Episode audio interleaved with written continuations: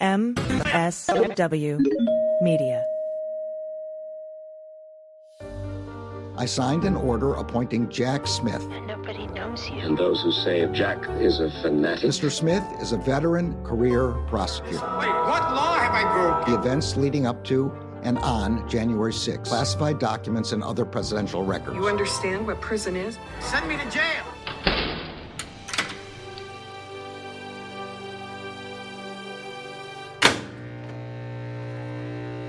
Welcome to episode thirty-two of Jack, the podcast about all things special counsel.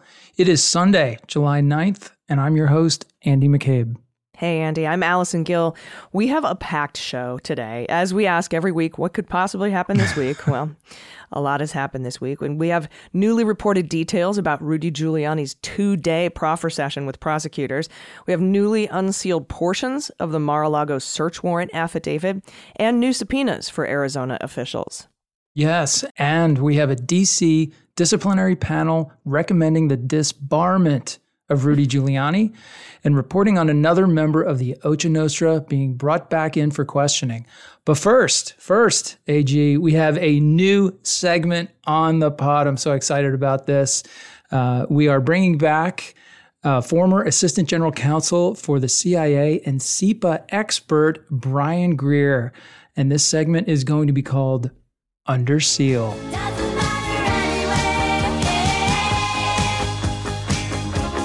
Filed under seal. Brian, welcome. Uh, tell us about this new segment. I'm so excited about it and what you have for us today. Yeah, thanks for having me. Um, you know, this is an idea that we had together, I think, where we're going to enter a new phase in the case where we've been very spoiled to date. We had this litigation in August and September, which gave us sort of unprecedented access and insight into a criminal national security investigation that's probably never happened before. And even now with indictment, we've had with the speaking indictment that had all the detail, we've um, learned all these details. But we're going to go into a darker period of the case now where everything is going to go into a classified setting. There'll still be a lot of stuff happening on the public docket, but there'll be a whole secret classified docket going on that I think will be a mystery to most of your listeners. And so what I'm hoping to do is, edu- given my experience from the C I A, working with the Department of Justice on these cases, to educate your listeners about what's sort of going on behind the scenes.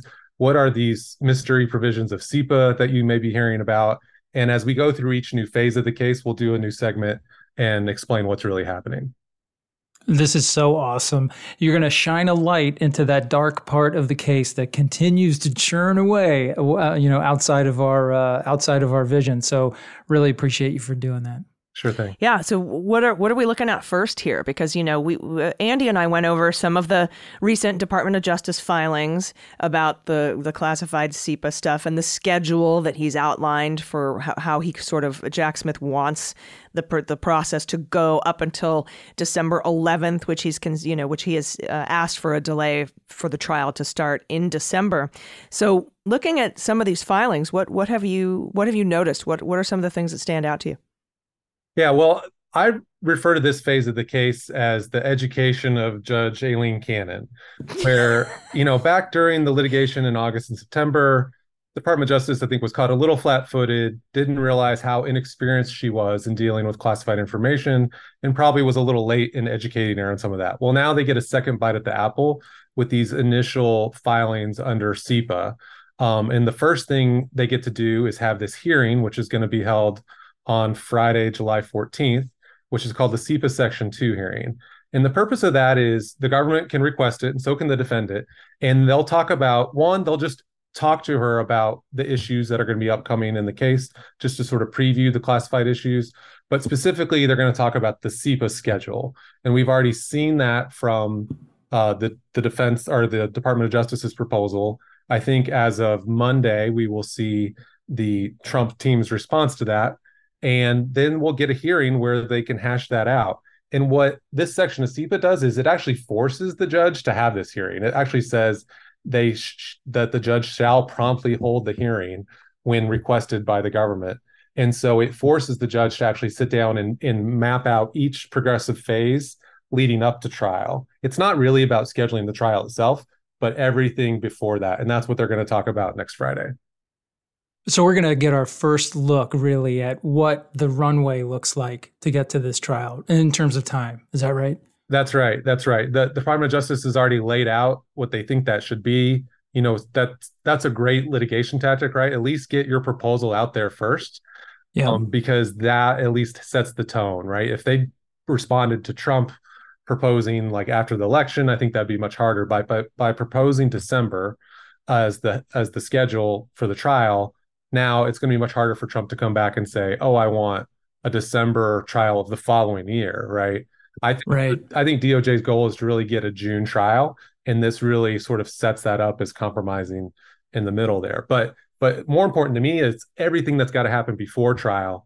They've at least, even if the dates don't hold, they've set up, they've told Judge Cannon, you have to schedule every single one of these things individually in this order.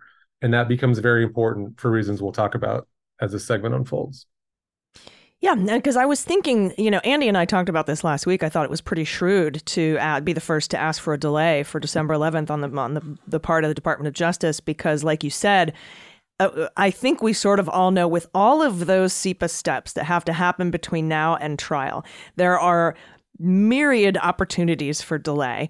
And we all sort of had, when the last time you were on the show, we're like, this could go after the election next year, uh, but definitely probably looking at a spring or a June uh, trial. But by asking for that December date, it sort of precludes Donald Trump from stepping in and saying, well, if we're going to delay, let's just do it until the end of next year. Um, so I, I think that that was uh, uh, really uh, well done and well thought out uh, on, on the part of the Department of Justice. But let's talk about some of these interim steps, these things that have to be individually scheduled by Aileen Cannon, Judge Aileen Cannon, uh, that uh, honestly are are ripe for delay.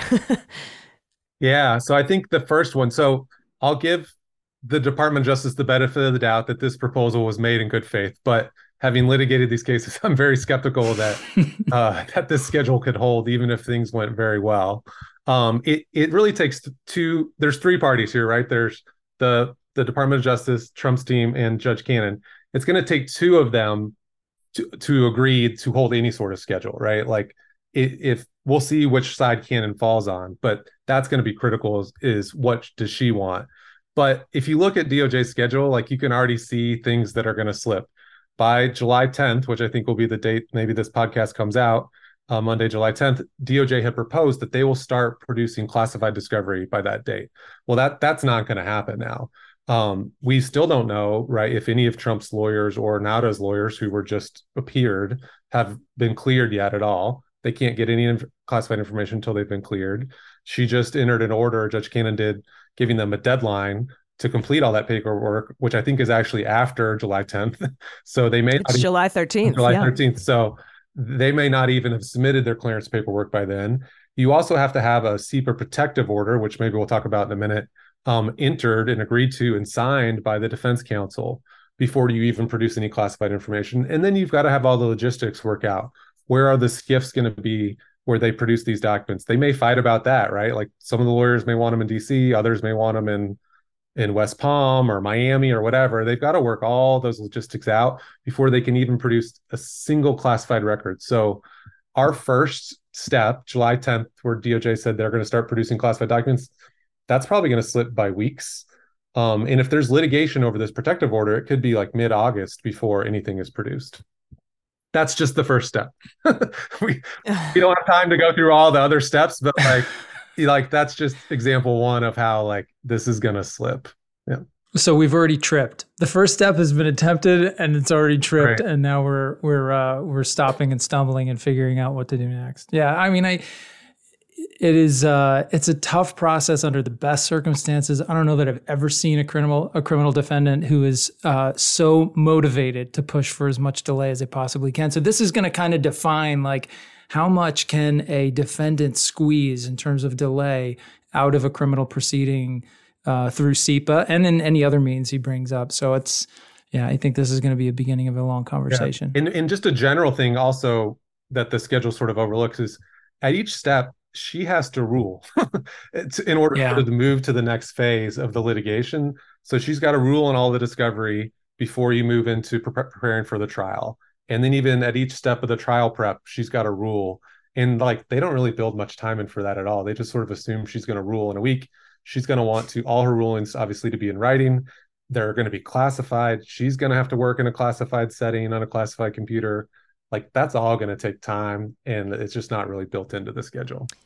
Yeah. And speaking of uh, how she might rule and, uh, you know, all of these opportunities for delay, uh, including that, you actually went back and took a look at her rulings back in August, September timeframe, um, and how they related to the special master case through the lens of how that could impact the C I P A process. Tell us what you found out uh, through that review. Yeah. So if you follow me on Twitter, I think people know that I'm I'm not like an alarmist. Usually I try to like calmly analyze issues and not be overly reactionary. And so when she was assigned, I thought, well, this is obviously seems very bad. Let's be honest. But you know, can I look back at her August rulings and see, is there any silver lining potentially? Um, and so these were the things that stood out. So obviously there's all just the frankly crazy rulings on on the search warrant and that these might be personal records and all that stuff. So let's put all that aside. I just focused on national security. So the first thing that jumped out is she's obviously very just uneducated on, and unfamiliar on these issues. That's generally bad, right? But also she's a blank slate. So could be potentially malleable to, to or at least open to being educated by the government. Most conservative jurists, at least traditionally, still care about national security. So um, the Department of Justice, like I talked about, has a good opportunity to educate her. So I think there's still... she's a blank slate, so maybe there's opportunity for education. The second thing that jumped out is she did say repeatedly, right, that the national security reviews could go on. She did not want to stop those. So at least showed some attempt on her F part to say, hey, let's let's let the national security imperatives play out. I want to defer to those. So that's the sort of good to medium. The bad, though, is where I got to. So remember, she issued her first ruling, then D O J moved to stay her ruling only in regard to the classified records. They said, let's take the classified records out of the special master litigation. And they filed smartly the declaration from Alan Kohler. Um, Andy probably knows him. Uh, the, very well. Yeah. yeah, very well. I'm head of counterintelligence from the F B I. And he explained what I was screaming about on Twitter, which is she couldn't she couldn't separate the criminal investigation from the national security investigation. She said the criminal investigation has to be paused. And but the national security investigation can continue. But as Andy knows from working on these, like you can't do that. Like the number one thing the national security community wants to know is what conditions were these documents stored in and who accessed them. That all comes from the criminal investigation, right? That's right. Because if they were that's absolutely right. safe with a super secure lock that had never been accessed and had complete audit records, like they would want to know that. That would be great to know, right? Um, and obviously the opposite would be true if they had been accessed. So they tried to explain to her through that declaration why you couldn't split the baby, that they were inextricably inter- intertwined. So she read that declaration and basically just rejected it. Nor- normally, judges would at least give some deference to that assessment. She said, you know, it's not, he he he was speaking in hypotheticals. He didn't speak in, in specifics. I was trying to pull up some of the language. Um, They do not, the declarations do not firmly maintain that the described processes are inextricably intertwined and instead rely heavily on hypothetical scenarios and generalized explanations that do not establish irreparable injury. Like that, that ruling, that part of ruling right there gives me the most heartburn that she, she's looked at this declaration from the head of counterintelligence for the F B I and said, I really don't believe you. You know, I'm not going to listen to you. So that's what's troubling me. There's some lessons D O J can learn from that, which we can talk about, but that's what's most troubling to me. You know, and I remember at the time thinking like, this woman just doesn't get it. Like, and, and that may be explainable. It's, I don't mean to suggest any sort of animus there, but it, it's, it seemed painfully evident that she has absolutely had no uh, connection to this sort of work in her past. And and if you look at her resume, that's, that it bears that out, right? She doesn't really have any national security experience. So in reading Kohler's affidavit, she doesn't even understand that speaking in some ge- some level of generality is necessary when you're when you're filling, you know, you're you're submitting an affidavit in court about highly classified matter. So like she couldn't read between the lines to realize like, oh wait, this is really a very serious thing. Um, so I, that that I think that piece really still bothers me uh, a lot. Yeah. Yeah. And, and not only that, but she doesn't even recognize her own lack of knowledge and will not take the premier expert's advice on it or, or, or point of view. It's like, who else would you get? Like, who will you believe, Judge Cannon, if it's not that counterintelligence yeah. about how these things are inextricably linked? Of the Eleventh Circuit, I guess, yeah. uh, because they also agreed that uh, those things were inextricably linked. And that's why a lot of the stuff was reversed. And, and that and no standing, no jurisdiction. Yeah. Um, so, and, so. you know, it it is true. Like, uh, oh, look, all judges are different and some are better than others. And, and that's that's certainly the case. But I found in my limited C I P A experience being usually the declarant or the affiant and those sorts of things, like when the F B I expert comes in and says, yes, if you do this, it will harm our national security in the following way. Most judges are going to are not going to sub, you know, insert their own judgment about harm to national security over that of the national security community. They're going to say, okay, you know, you said it's harm, then for this purpose, that's what we'll go with. Yeah. So she doesn't seem to be indicating that sort of, um, I don't know. Deference. Uh, yeah. Deference. Yeah. yeah. And he, obviously, you know, we want our judges to think independently and, and not overly defer, you know, I think sure. the government, but on a legal determination, obviously they shouldn't. But on the just the pure national security assessment, I, obviously, I think she should defer um, typically to that. And and here she showed no such interest. So I think that's going to be a big question. What does she do when she starts getting these classified declarations, which that's a great point, Andy. I mean, that declaration was maybe a little high level, not mm-hmm. maybe as detailed as it could have been. Um, so I think it's going to be incumbent on the government in these C I P A declarations is, having worked on those, ninety percent of those are boilerplate usually too. Yep, yep. So I think they need to like put aside the boilerplate and really get in a- Put some meat on the bone. Meat in details about the very specific harms from these documents, which is, again, is a great opportunity to educate her. We'll just see if she's receptive. Yep. Yeah. And and we're going to talk more about that. The next time uh, you appear, we're going to cover probably uh, C I P A Section four. That's right. And some of the classified discovery fights. And we look forward to it. So, Brian, thank you so much. I'm really excited about this new segment and we look forward to having you back. Yep. Yeah. Great to have you, Brian. Thanks so much. Thank you. Take care. Everybody stick around. We'll be right back.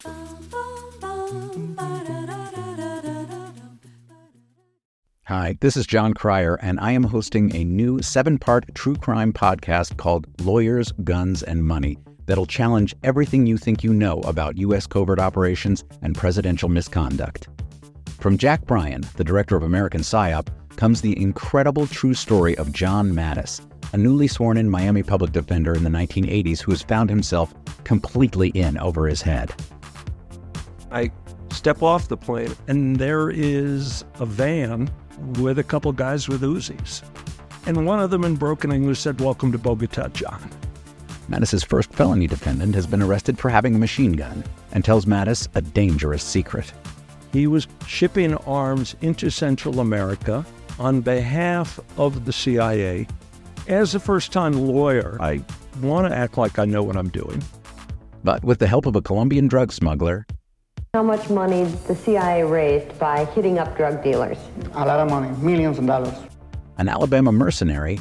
They were prepared to die to the last man. I saw this in them. I saw the fire in their eyes. And they made me their war chief. And a newly elected senator, John Kerry. We are looking at allegations of drug running, gun smuggling, conspiracy to commit murder and murder itself. He'll fight to free his client. The judge said, "Show me, in a courtroom, how we were at war." Expose an illegal war being run by the White House. I mean, I wanted him involved, but I didn't want to be on record as doing it. And somehow stay alive in the process. I just escaped a kidnapping by the C I A in Costa Rica. This is Lawyers, Guns, and Money. So you have a man in an Armani suit standing in the bow of a boat with a rocket launcher and says, "If I lose sight of you, I will launch. You will be vaporized." Available everywhere starting October twenty-ninth, or get it ad-free and early starting October twenty-second at lawyers guns and money dot supercast dot com. There you'll find bonus episodes along with exclusive content. Subscribe now. Hey, everybody. Welcome back. That's so great. I'm so honored that we have such a such a seasoned expert on, on C I P A here to to talk to us about it uh, on the pod, Andy. Um, yeah, I, he's so good at explaining these things. And I have sat across tables with many, many lawyers in my day trying to understand the latest problem in a in a C I P A filing. And Brian has a way of just kind of boiling it down and and and getting you, you know, getting you on board very quickly and simply. So we're very lucky to have him. Yeah, definitely. Uh, all right. We're going to talk a little bit. We're going to shift gears from documents over to January sixth, and we're going to talk about Rudy. Uh, we're starting to get new details about what Rudy Giuliani was asked during his recent Queen for a Day, uh, also known as a proffer session with special counsel prosecutors. And Wall Street Journal picked up some of this reporting on July third, and C N N sort of finished it off uh, with Collins, Cohen, Reed, Murray, and Polantz. Uh, it's like a law firm. I know. And Flom. Uh, no, no Flom. And they, they reported that special counsel Jack Smith's team has signaled and continued a continued interest in a chaotic Oval Office meeting that took place in the final days of the Trump administration. It was in December of twenty twenty, during which the former president considered some of the most desperate proposals to keep him in power over objections uh, from his White House counsel. And we heard a lot about this contentious shouting match of a meeting, um, knockdown, drag out meeting uh, through the through the hearings by the Select Committee investigating January sixth. So, I mean, the aspects of this meeting were actually pretty shocking. Yeah, totally. Totally. Right. So, and this is, of course, the the infamous December eighteenth, I think probably late afternoon, the guests show up.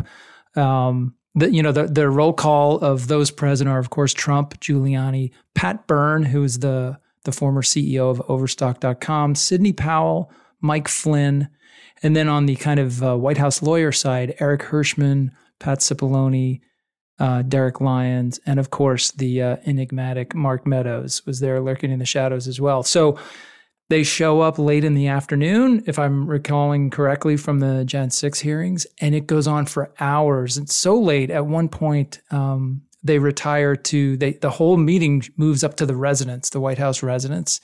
And then, of course, later that night at, at one forty-two a.m., I, I I'm assume that most of these folks are gone by then, and Trump sends out the infamous "Will Be Wild" tweet. So, yeah, that was um, it's a really unique moment in time because you have, for prosecutors anyway, you have this amazing combination of people in the room. Half the room is pushing insane things, many of which are illegal, and the other half of the room, the lawyers, are saying you cannot possibly do that. You don't have that authority. It's not legal, and all of this.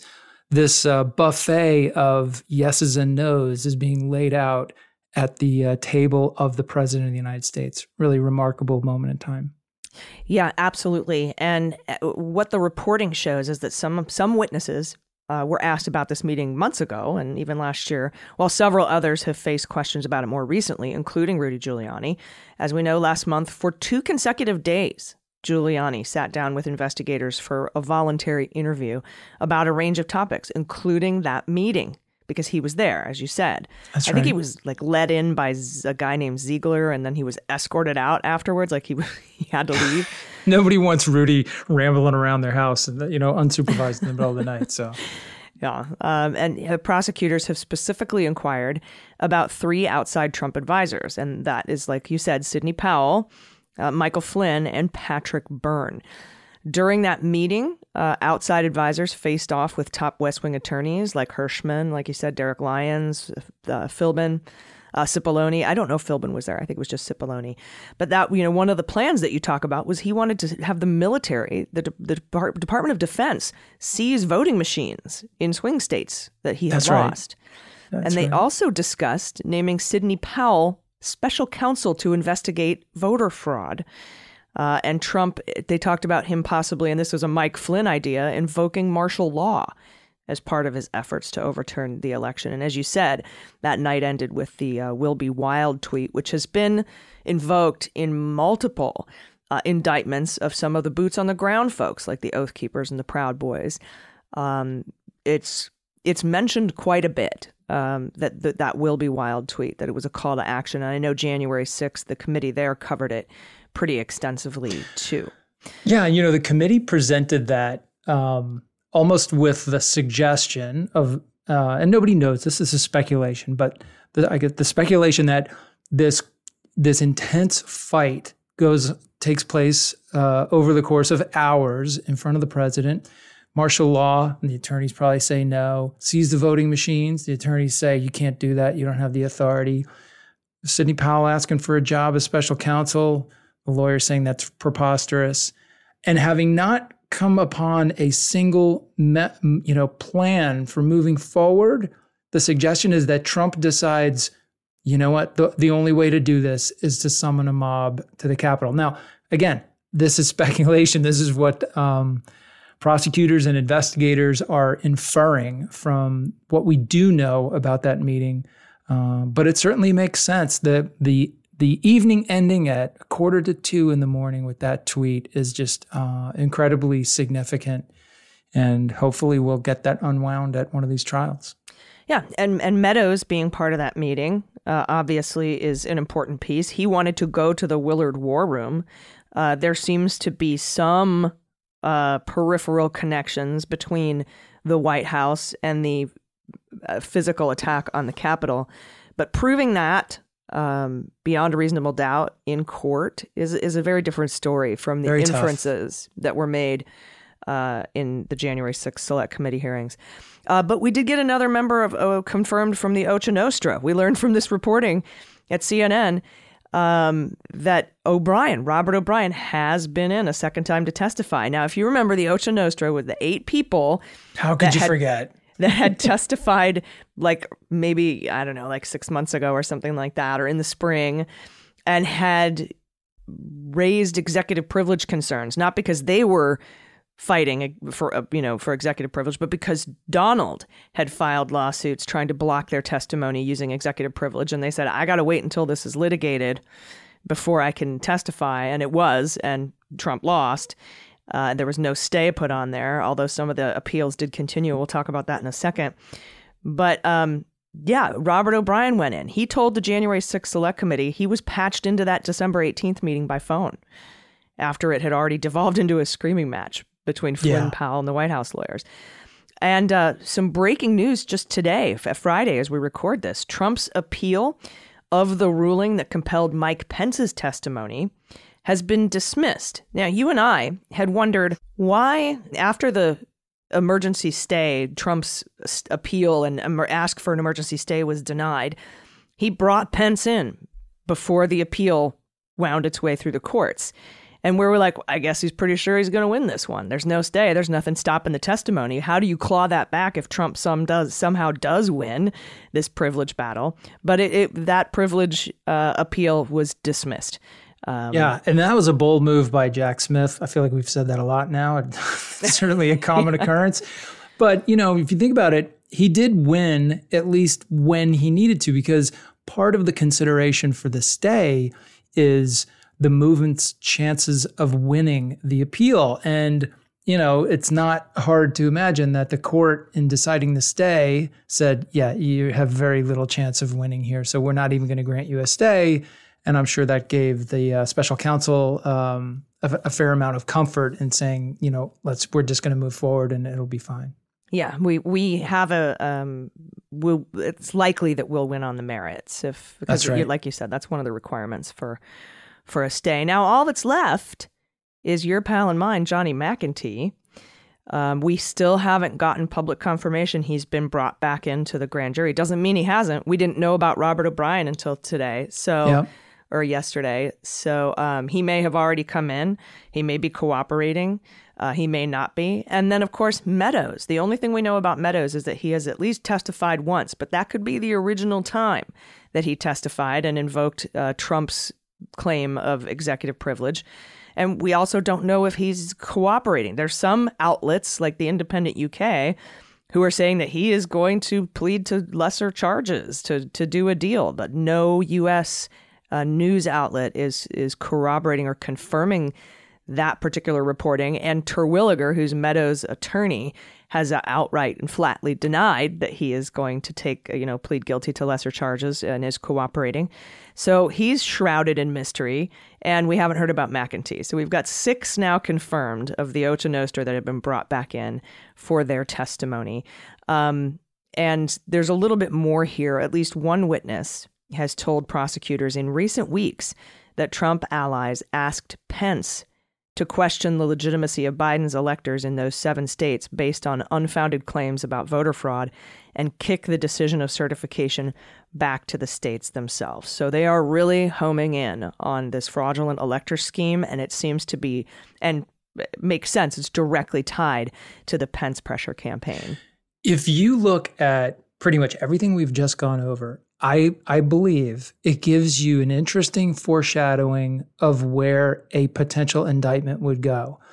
And my theory, which you're not going to be surprised by, is that the strongest and most likely charges, if they indict, will involve those two things, the fraudulent elector scheme and, uh, oh, well, three, actually, if we want to be complete. Fraudulent electors, fraud against the government by Trump and his Uh, band of merry lawyers, and that is in the effort to obstruct the certification of the election, that sort of thing. A bunch of different ways you could charge that, but essentially that effort, you know, the Mike Pence pressure, try to get the whole thing, uh, uh, try to block the uh, function of government, which is the certification of the election. And the last thing is, of course, the wire fraud around the uh, money, the solicitation of money based on the lie that the election the election was fraudulent. Those are the meatiest, tangible uh, charges that you could bring in this context. It also has the advantage of wrapping in, like, potentially most of the people we just talked about. The other case, the pressure campaign on the states, the reaching out to the states, you know, the the governors, and we talk, we'll talk a little bit about that in the, uh, Arizona and, of course, in the Georgia context. Those are much, much harder cases to prove. There's all kinds of uh, defenses that are that could be effective in those cases. You also have the the strongest of those is clearly Georgia, because you have the recording, and Georgia state officials are probably going to move forward pro- with a prosecution uh, based on that before we see anything on the January sixth investigation. So I think I would not be surprised to see those pieces not addressed in a potential January sixth federal indictment.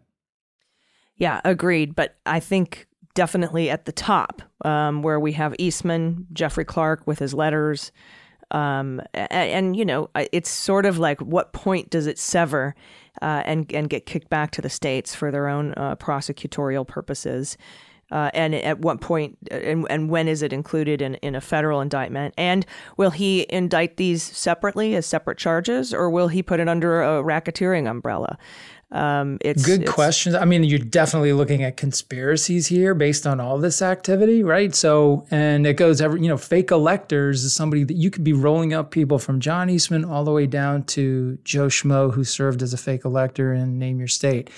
Solid crimes, tangible evidence, the letters actually submitted by these fake electors uh, into mail fraud, the National Archives. Right. So there's, like, tangible things that you can put your hands on here and put in front of a jury. Um, yeah, with you know, documentary evidence and not right. so much subjective sort of, it That's feels right. sedition-y. No, it is obstructing an official proceeding. It is a conspiracy to defraud the United States. It's conspiracy exactly. to obstruct. Mail uh, fraud. It's wire fraud, mail fraud, exactly. when you mailed the certificates to NARA and Congress. Um, and, you know, they've they've brought in the Mike Kelly guy and, you know, the people who yep. they were trying to hand deliver the fraudulent certificates through Ron Johnson uh, and his staff.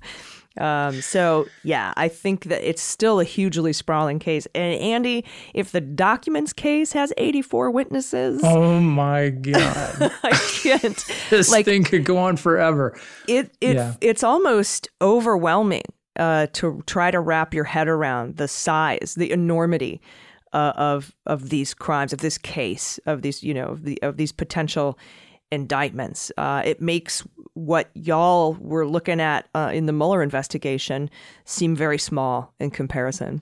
It really does. And, and from the prosecutor's perspective, you have to be able to stand up there from the first day of this, imagine it's a trial, and paint a coherent picture, tell a story that, you know, twelve citizens are going to be able to listen to and follow and understand how each one of these separate kind of criminal conspiracies or criminal acts, whatever they are, uh, supports this narrative that this group of people, ultimately headed by the former president, you know, conducted this activity. It's a really tall order. You've got to be incredibly skillful, you know, not to mention just the command of the information and the witnesses and the statements and the evidence uh, is really challenging. Uh, but to deliver all that in a coherent and persuasive way is is is tough. Yeah. And Jack Smith has a decided advantage of having recently lived through the Mueller investigation and having recently seen the presentation the January sixth Select Committee put forth, which I thought was a very, I mean, it went over months and months and months, but it was about as succinct as you could get. Yeah, totally uh, agree. And, you know, because there was a lot of a lot of folks that were uh, uh, upset that it only really focused on Trump and his actions or lack of actions on January sixth and leading up to January sixth um, and the pressure campaign, the fraudulent electors, you know, Rusty Bowers comes in, Raffensperger yeah. comes in. Uh, but and they didn't really follow the money. They didn't really look at the PACs. They didn't look at the big fraud and the defa- defrauding donors. They didn't really look at Roger Stone and the will. Like there was so much that was sort of left out of that for the sole reason of making it easy for the American public to understand. And it still took a series of six or seven here, eight hearings. Uh, that's right. So. That's right. And legitimate questions about those decisions. But at the end of the day, you have to make decisions like that to decide what to go with and what to leave on the cutting room floor if you're going to tell a coherent, understandable, compelling story. Yeah. And if there aren't uh, insurrection incitement charges or seditious uh, conspiracy charges, there will be people who are going to be upset about that. Uh, but that is the prosecutorial discretion that, that lays at the feet Uh, of Jack Smith. Uh, For sure. He's going to go with the most open and shut, easy, easiest to prove and easiest to explain with the likely four hundred plus witnesses that are going to be. Yeah, that's that a big one. That's this. a big one. All right. Um, we have a lot more news to get to from this week, uh, including some in- interesting information about new subpoenas headed out to uh, the Arizona way. So everybody stick around. We'll be right back.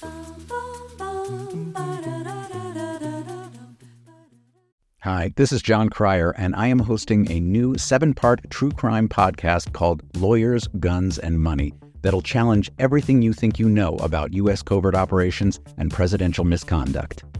From Jack Bryan, the director of American PSYOP, comes the incredible true story of John Mattis, a newly sworn-in Miami public defender in the nineteen eighties who has found himself completely in over his head.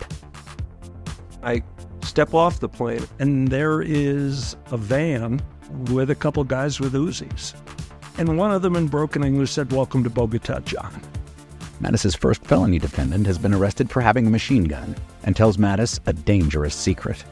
He was shipping arms into Central America on behalf of the C I A. As a first-time lawyer, I want to act like I know what I'm doing.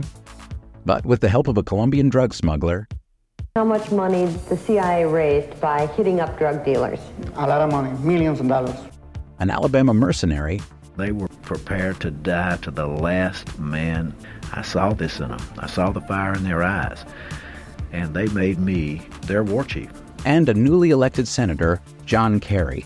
We are looking at allegations of drug running, gun smuggling, conspiracy to commit murder and murder itself. He'll fight to free his client. The judge said, "Show me, in a courtroom, how we were at war." Expose an illegal war being run by the White House. I mean, I wanted him involved, but I didn't want to be on record as doing it. And somehow stay alive in the process. I just escaped a kidnapping by the C I A in Costa Rica. This is Lawyers, Guns, and Money. So you have a man in an Armani suit standing in the bow of a boat with a rocket launcher and says, "If I lose sight of you, I will launch. You will be vaporized." Available everywhere starting October twenty-ninth, or get it ad-free and early starting October twenty-second at lawyers guns and money dot supercast dot com. There you'll find bonus episodes along with exclusive content. Subscribe now.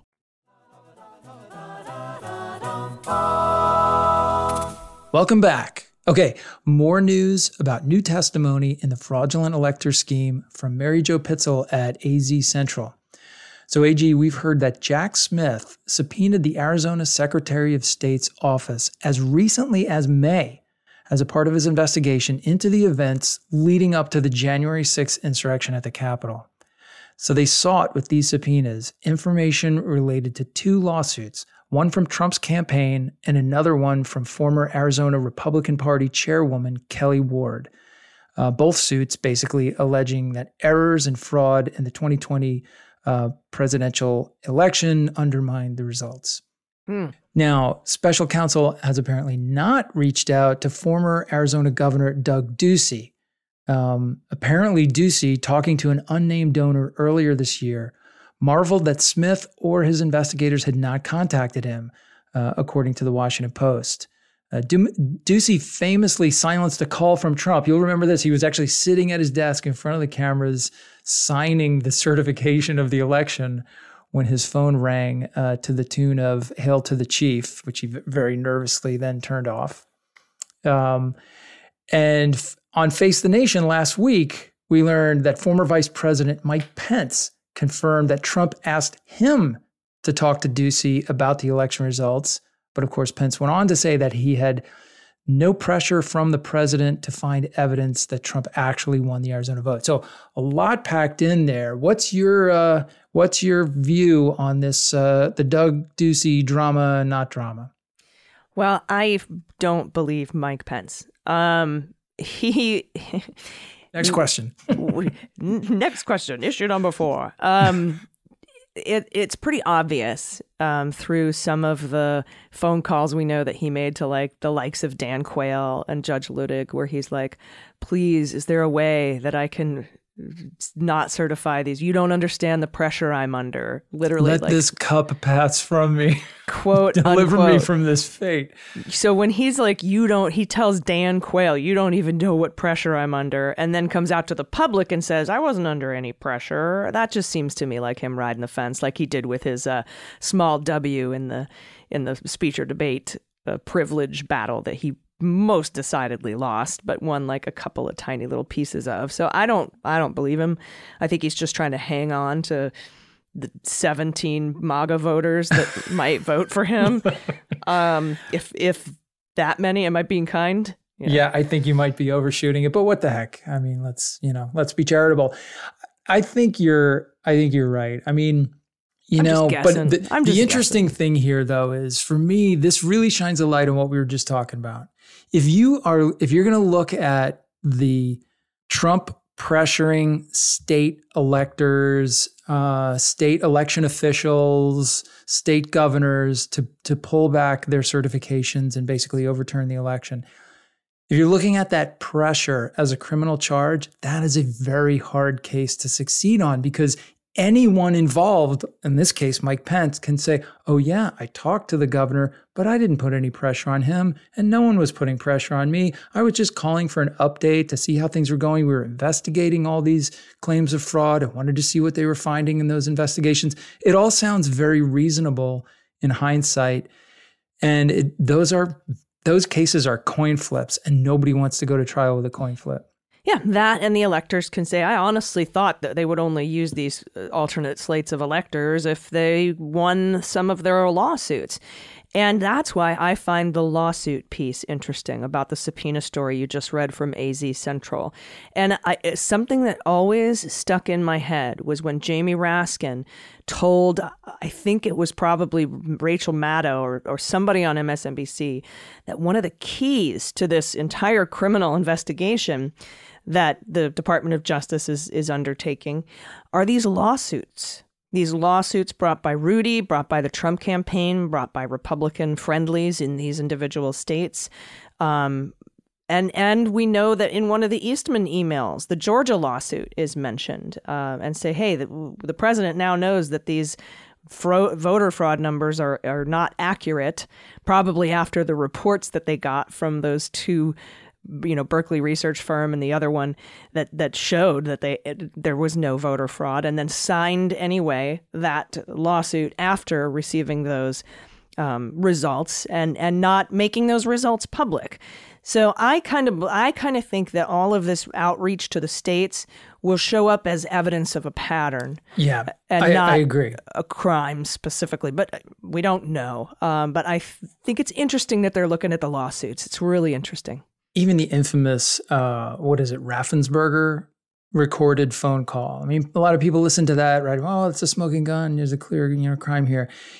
And it does sound terrible, and it is terrible. The phone call was terrible, but it's not actually a smoking gun. It's not a slam dunk. There's not a very clear violation feds, of law right? there. I, I think it either is for Georgia.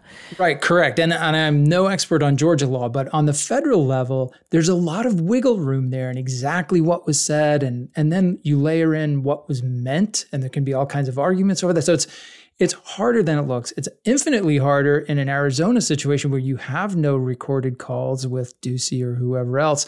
The difference in the fake elector thing, I agree with you. There are some potentially strong defenses there if you're one of the electors, because you could basically, and maybe very credibly, say, I didn't know. I thought this was only going to be a backup, whatever, whatever. But the people who you would actually want to ensnare in that charge are the organizers. And like they are not going to be able to make that credible claim of, oh, geez, I thought this wasn't going to be used until after we'd proven our case in court or something. And that's who you want. You want the Eastmans, you want the Rudys, you want, you know, Sidney Powells, whoever else is involved. Ellis, all those folks. Yeah. Yep. And that's, I think, where, where they're homing in. So we'll see what these charges look like. Um, it appears that, that they are getting closer to charging decisions, as we know. And, um, we'll, you know, obviously we'll keep an eye on it. Um, also, uh, from Zoe Tillman at Bloomberg, speaking of Rudy, attorney disciplinary regulators recommended Rudy Giuliani be disbarred in Washington, D C. How does after, that happen? After a local bar association panel's preliminary finding that he likely committed misconduct in pressing Donald Trump's failed legal challenge to President Joe Biden's twenty twenty win in Pennsylvania, specifically. The hearing committee's decision Thursday is tentative. Um, the committee will submit a final report with its recommendations to disbar to the D C Bar's Board of Professional Responsibility, which will decide whether to accept it. And then the District of Columbia Court of Appeals is the final arbiter. The D C Disciplinary Counsel's office accused Rudy of violating attorney practice rules in his handling of that litigation, which involved asking the Pennsylvania judge to invalidate large quantities of ballots cast across the state, or alternatively, order a new election. A state court in New York also previously suspended Giuliani's license um, after finding he put the public at risk by spreading lies about the twenty twenty election. His license in D C has also been suspended while he fights this ethics complaint. So he is one step closer to being disbarred. Yeah, Rudy's life doesn't get any less complicated as this as all these things start to ramble forward. Interesting thing to me in this is that D C is taking such a, a definitive stance on things that Rudy allegedly did in a lawsuit in Pennsylvania, which I guess they have the authority to do that. I'm I'm uh, I'm not questioning it, but it is kind of a um, it is kind of an interesting twist there. Um, all of this is probably very concerning to Rudy, but none of it is probably quite as concerning as the fact that he spent two days talking to prosecutors, likely under a proffer agreement, for the. Um, for the uh, hope that he can get himself out from under any trouble that might be coming from this January sixth investigation. Yeah, yeah. And uh, Eastman's disbarment hearing is well underway, as so is Jeffrey Clark's. Uh, and Lynn Wood quit before he could be disbarred. He hung up yeah. his legal briefs there.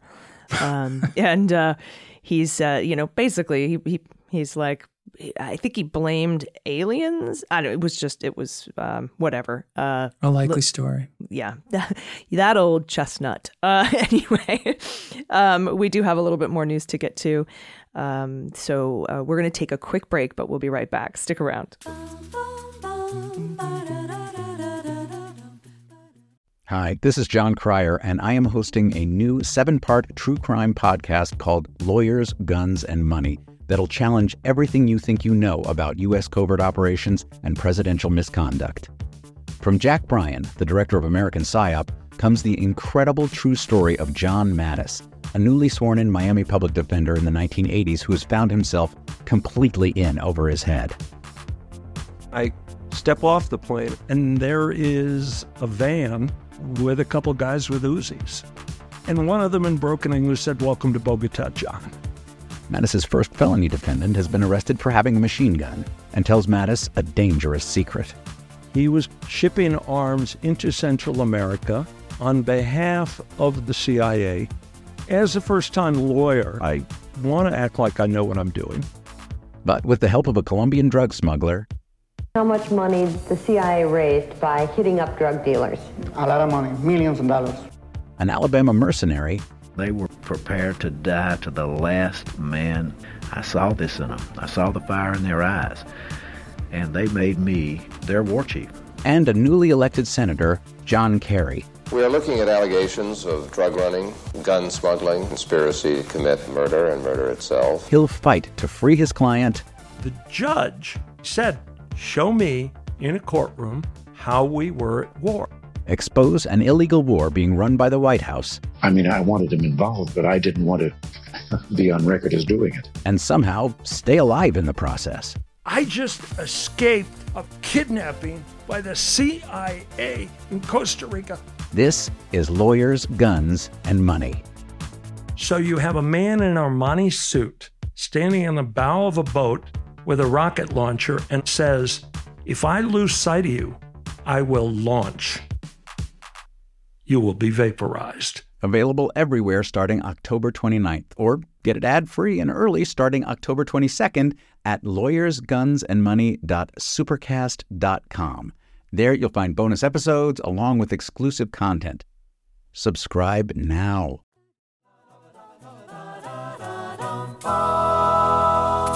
Welcome back. Okay, A G, from Devlin Barrett at the Post this week, we learned that authorities on Wednesday unsealed additional portions of the search warrant affidavit used to get permission to scour Donald Trump's Florida home last summer. So this is the infamous search warrant, I think on August, was executed on August eighth, where the government went in and recovered, um, you know, boxes and boxes of evidence, another one hundred classified documents. Uh, and pieces of that, large pieces of that uh, search warrant affidavit have remained redacted. And so the government uh, lifted some of those redactions this week. And what we find is it reveals more about what agents had learned by the time they executed this search at Mar-a-Lago on August eighth, including specifics of how security camera footage captured a key Trump aide moving boxes both before and after he was questioned by the F B I. And of course, as uh, everyone following along at home will know, we are talking about the infamous Walt, not a good witness, Nauta.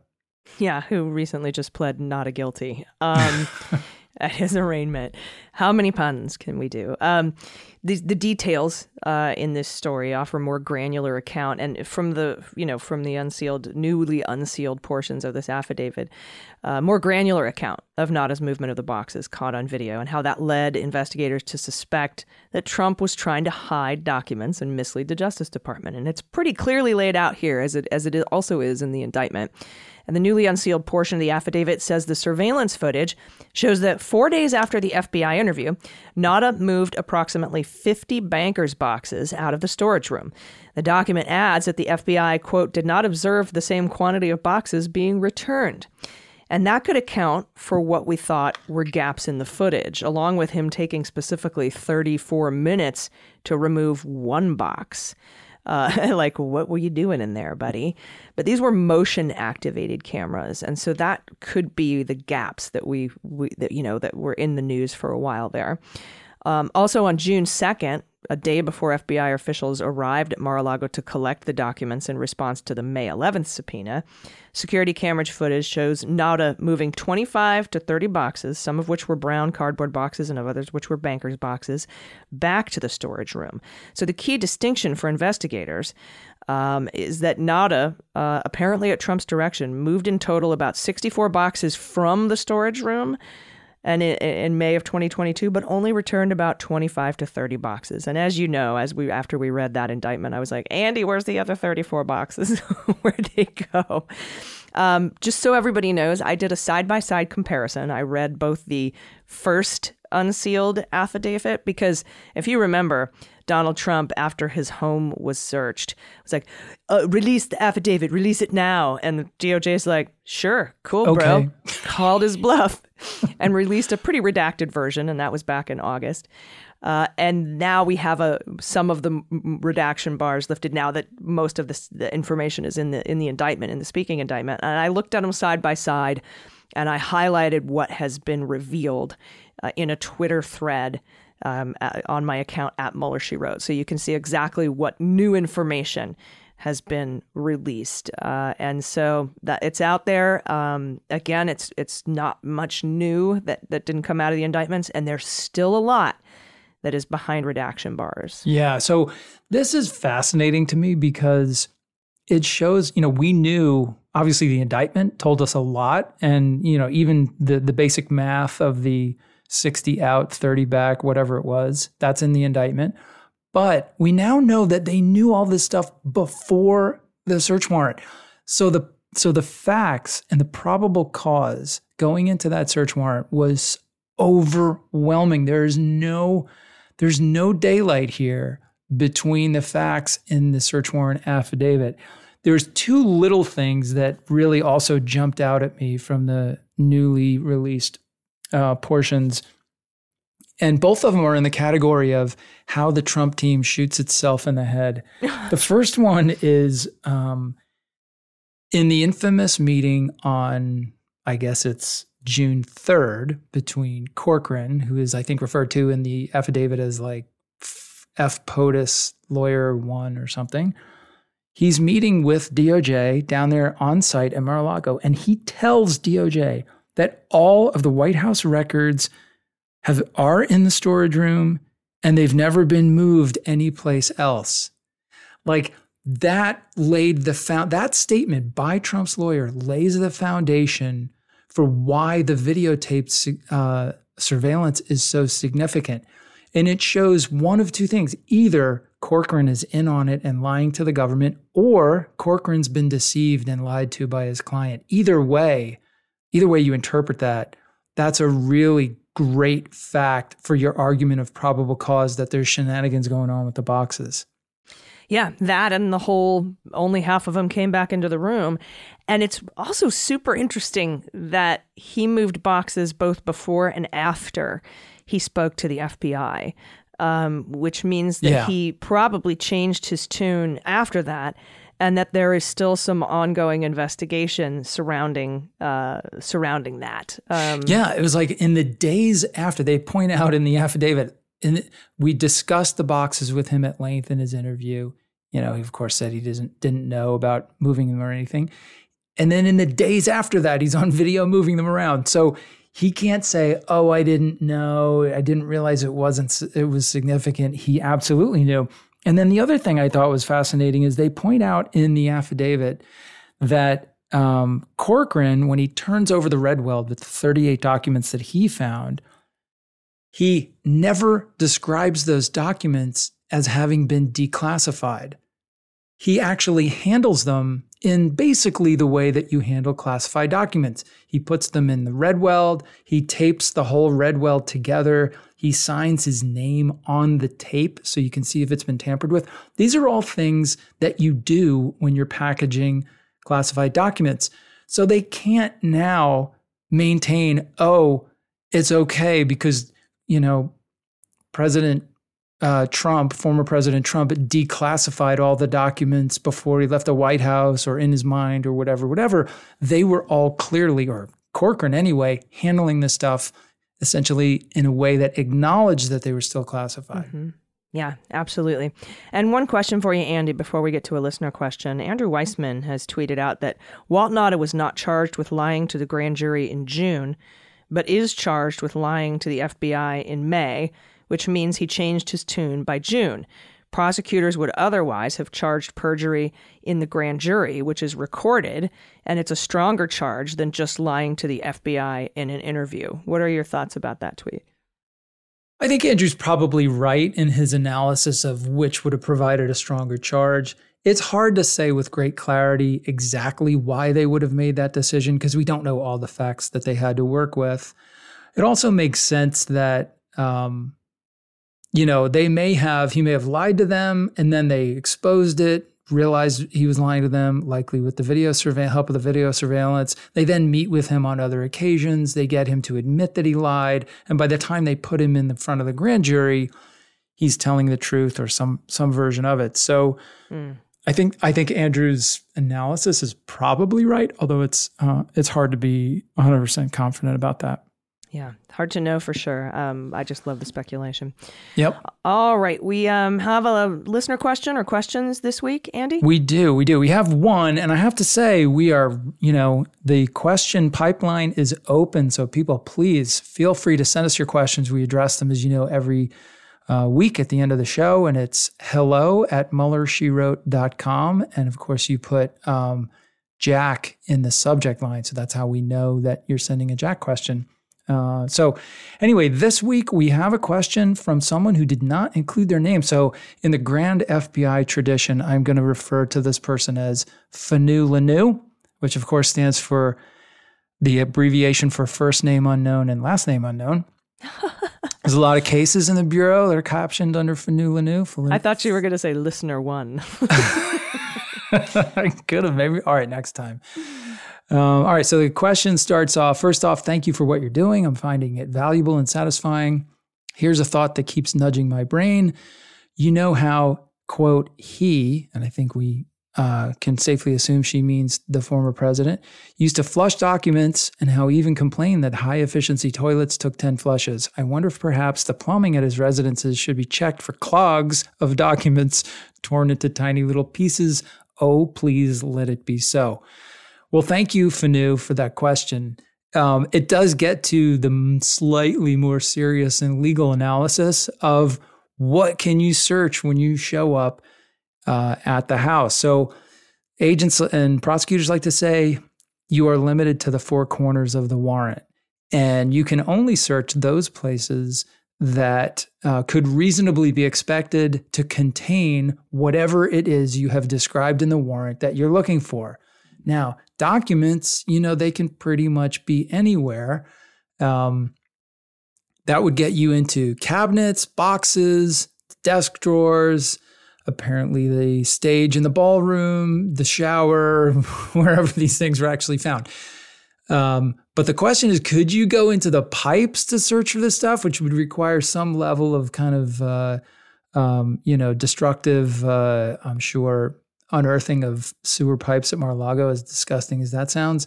Probably not, unless you had some specific facts that indicated that there was a probable cause to believe that the documents were in those pipes. Now, I get it. There's a reasonable argument here that, sure, we have all these facts that you've cited in your question. Maybe that's enough for probable cause. Maybe it's not. You kind of have to leave that up to the prosecutors to figure out what they're comfortable going forward with. So I'm guessing that they did not describe the pipes Uh, as a place that they wanted to search, but maybe they should have. Good point.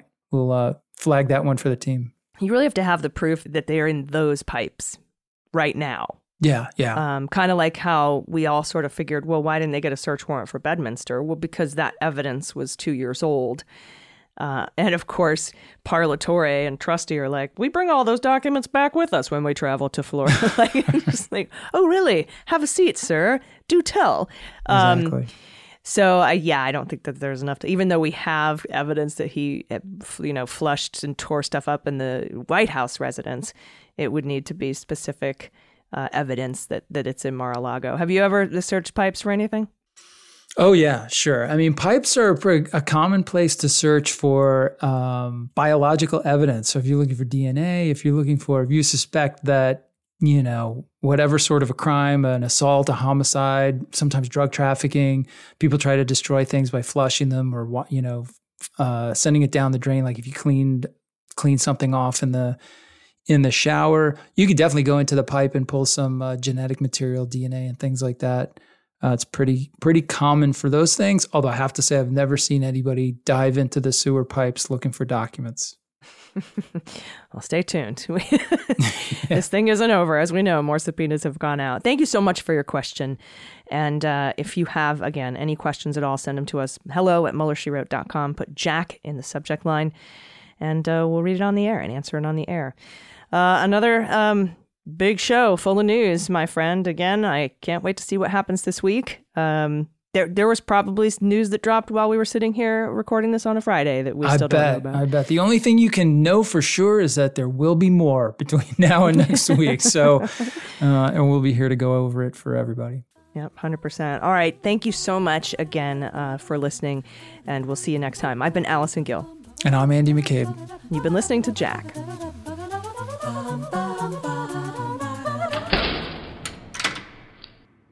Hi, this is John Cryer, and I am hosting a new seven-part true crime podcast called Lawyers, Guns, and Money that'll challenge everything you think you know about U S covert operations and presidential misconduct. From Jack Bryan, the director of American PSYOP, comes the incredible true story of John Mattis, a newly sworn-in Miami public defender in the nineteen eighties who has found himself completely in over his head.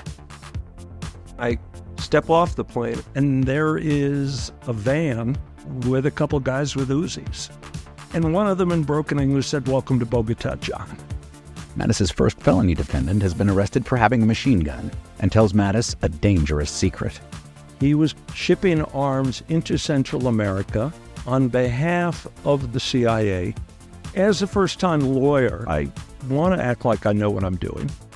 But with the help of a Colombian drug smuggler... How much money the C I A raised by hitting up drug dealers? A lot of money, millions of dollars. An Alabama mercenary... They were prepared to die to the last man. I saw this in them. I saw the fire in their eyes. And they made me their war chief. And a newly elected senator, John Kerry. We are looking at allegations of drug running, gun smuggling, conspiracy to commit murder, and murder itself. He'll fight to free his client. The judge said, "Show me in a courtroom how we were at war." Expose an illegal war being run by the White House. I mean, I wanted him involved, but I didn't want to be on record as doing it. And somehow stay alive in the process.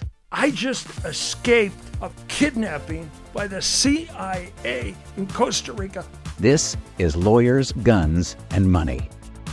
So you have a man in an Armani suit standing on the bow of a boat with a rocket launcher and says, "If I lose sight of you, I will launch. You will be vaporized." Available everywhere starting October twenty-ninth, or get it ad-free and early starting October twenty-second at lawyers guns and money dot supercast dot com. There you'll find bonus episodes along with exclusive content. Subscribe now.